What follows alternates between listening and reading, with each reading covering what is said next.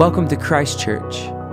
The following is a homily from our Sunday morning gathering in Tulsa, Oklahoma. Enjoy.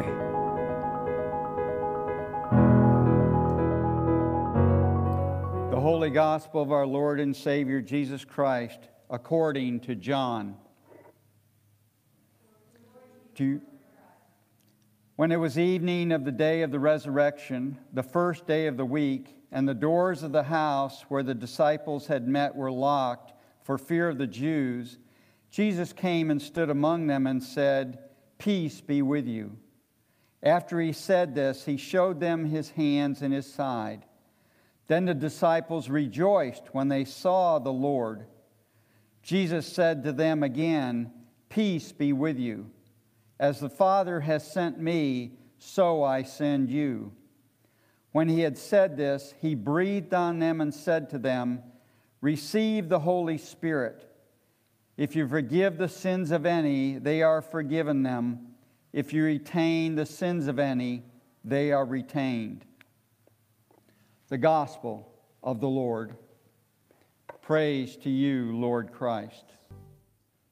This morning, uh, we are joining Christians uh, across the country praying this prayer, and Bishop Michael Curry, our presiding bishop, has commended it to us for, uh, for prayer.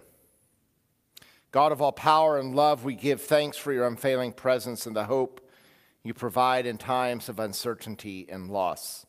Send your Holy Spirit to enkindle in us your holy fire. Revive us to live as Christ's body in the world, a people who pray, worship, learn, break bread, share life, heal neighbors, bear good news, seek justice, rest, and grow in the Spirit. Wherever and however we gather, unite us in common prayer and send us in common mission, that we and the whole creation may be restored and revived and renewed through Jesus Christ our Lord. Amen. Karl Barth is said is to have said a preacher should hold the newspaper in one hand and the Bible in the other. In other words, that the proclamation of the gospel, if it does not have something to say about the joy and the pain of, of our days and of our lives, then the gospel has no power. As I was preparing for this sermon, there were three names that came to me. Ahmaud Arbery, a young man who was killed while jogging. Christian Cooper, a young man who was a bird watcher who had uh, the police called on him for asking a woman to leash her dog in accordance with the rules so that he could enjoy his birding hobby. The woman, Amy Cooper, said to him, I am going to call the police and I'm going to tell them that a black man is threatening me. George Floyd, a man who was killed by a police officer while being arrested. His crime? Writing a bad check. These are the names that I have been reflecting upon in their stories while preparing for this sermon on Pentecost. Pentecost is a major feast of the church. It has its roots in the Jewish celebration of the giving of law to, the, to Moses. It was a pilgrimage festival in which, in which Jews from, from around um, the globe would have gathered in Jerusalem to celebrate. The book of Acts tells us that on this Sunday, this Pentecost, the Holy Spirit descended upon the people, regardless of language or tribe or nation. The Holy Spirit descended upon them. It's a vision that is also captured in the book of Revelation, chapter 7. Revelation is uh, a, a letter that is written from a pastor to the church that is weary and tired and worried about the world around them, and it is intended to give hope. John, writing this letter, says, After I looked, and behold, a great multitude that no one could number from every nation, from every tribe and people and language were standing before the throne of the Lamb, clothed in white robes, with palm branches in their hands. These visions that we find throughout Scripture, in which God's purpose is to liberate and free God's creation from personal and systemic sin and injustice. The prophets who called Israel back time and time again to live in accordance with God's ways. And yet, how often we have unheeded those words. Lest we think that this is somehow a new argument, St. Gregory of Nyssa, writing in the fourth century, some 1600 years ago, reflected upon a passage within Song of Songs in which the author of Song of Songs talks about owning slaves. And Gregory of Nyssa says this God said, Let us make humankind in our image and unlikeness. And if the slave, Gregory says, is in the likeness of God and shares in the ruling of the whole creation and has been granted authority over everything on earth from God, then who is the buyer? Who is the seller? Because to God alone belongs this power. And he says, in some ways, not even does it belong to God, because God's gracious gifts are irrevocable, as it tells us in Romans 11. Let's be honest, being a Christian, living a Christian witness, living the Christian life is really difficult and really hard. Being a Christian is a little bit like being a fish who is living in water and knowing that the way that the that life in the water is not the way that it is always supposed to be that we have a primary citizenship in the kingdom of God and yet we live as an alien in another world and we are torn and pulled in many directions.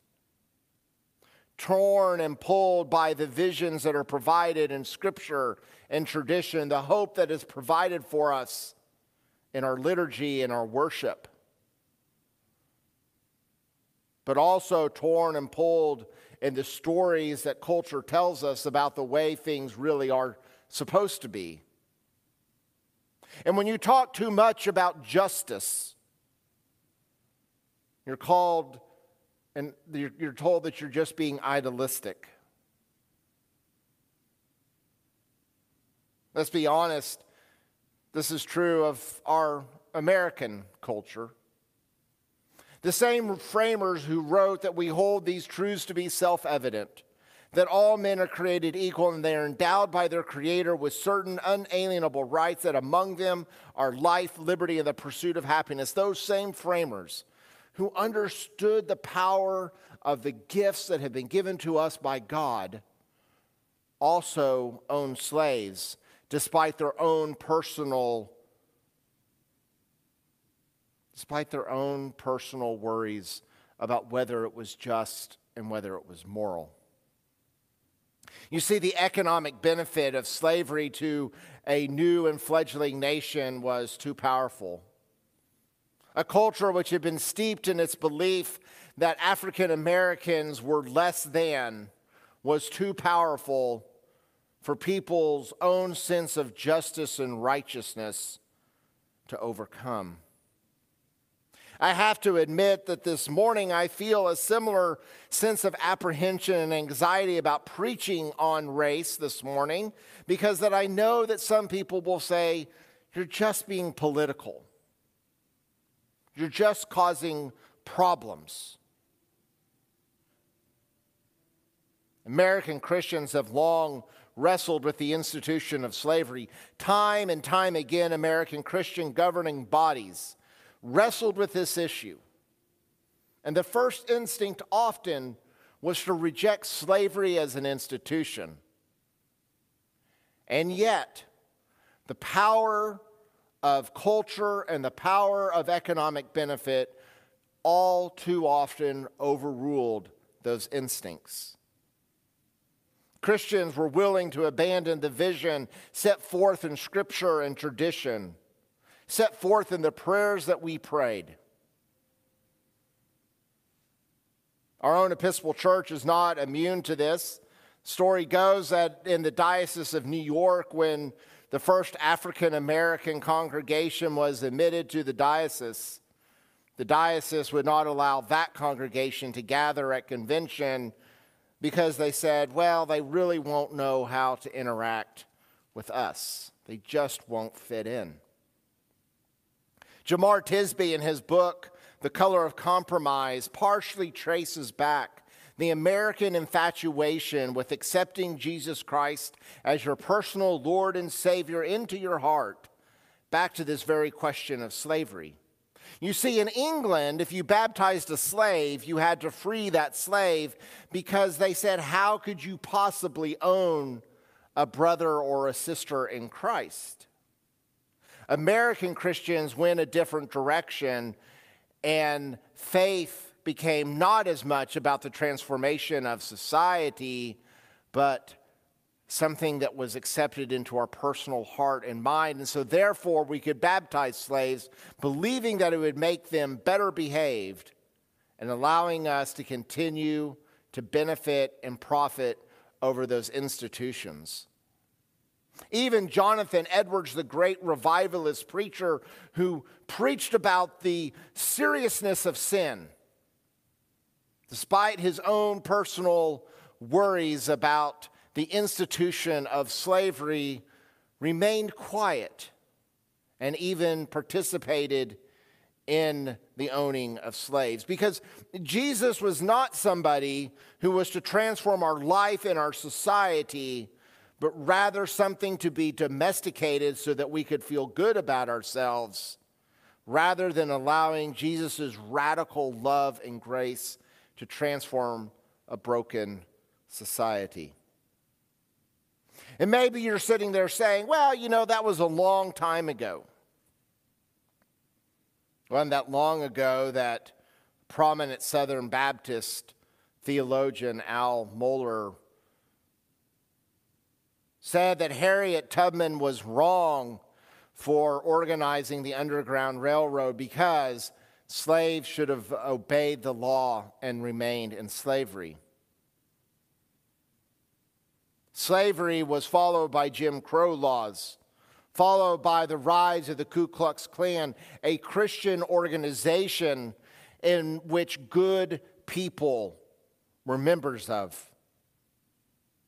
Separate but equal red lines, discriminatory voting laws, many of these advances were advocated, defended, and voted in by Christian men. And the fact that the church remains one of the most segregated institutions in society should be a mark of shame and a call to repentance and change. A few years ago, I ran into an Episcopal priest at a conference, and we were talking about the power and the beauty of traditional worship. And he says, My only hesitancy is that when I hear Episcopalians say traditional, I think what they mean is white. He says when you try to include the spirituals that are part of his tradition, he will often hear, well, that's not who we are. We're a traditional church. Now, does this mean that white Christians are inherently bad people? Absolutely not. But let's be honest. Let's be honest. We are fallen and broken people in need of redemption and forgiveness. And this begins with naming the sin that has enslaved us. We are told in Scripture that the truth will set us free, and we need to tell the truth about race in America and Christian complicity in advocating and building racist institutions. We're seeing the, the fruits of, of this conflict um, in riots and looting that is going on in American cities, and it breaks my heart. In no way do I condone or support those who pursue violent acts as a response to injustice.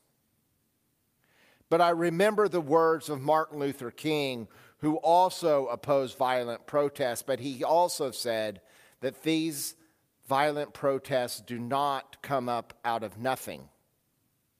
Rather, they are a result of the voices of the unheard. Like the Hebrews, as they were being freed from slavery in Egypt to go into the promised land, they took Egyptian silver and gold on their way out.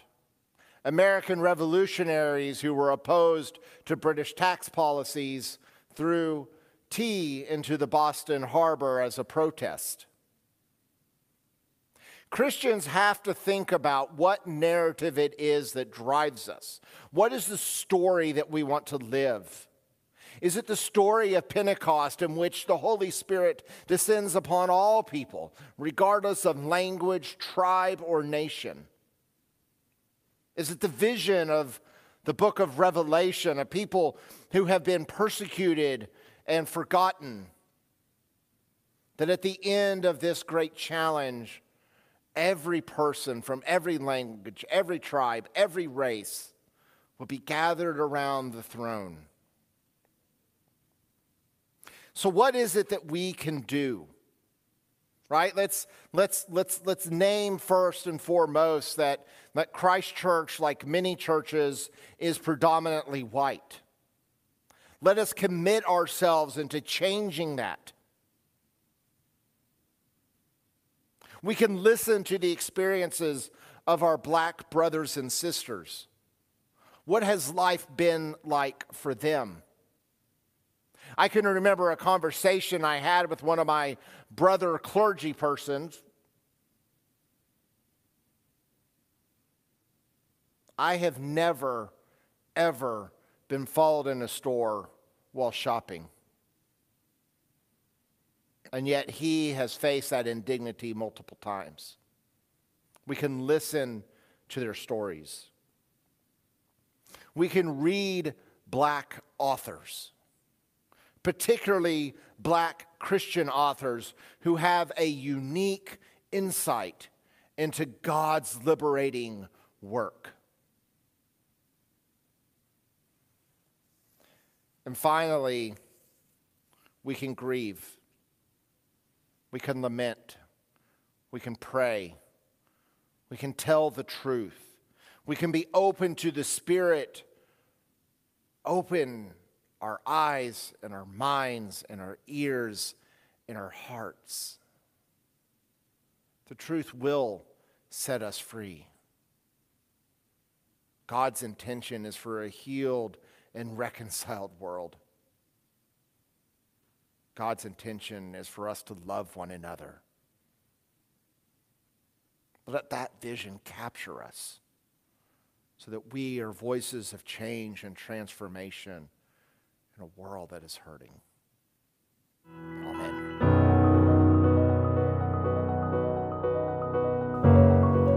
Thank you for listening. For more, go to christchurchtulsa.org, and peace be with you.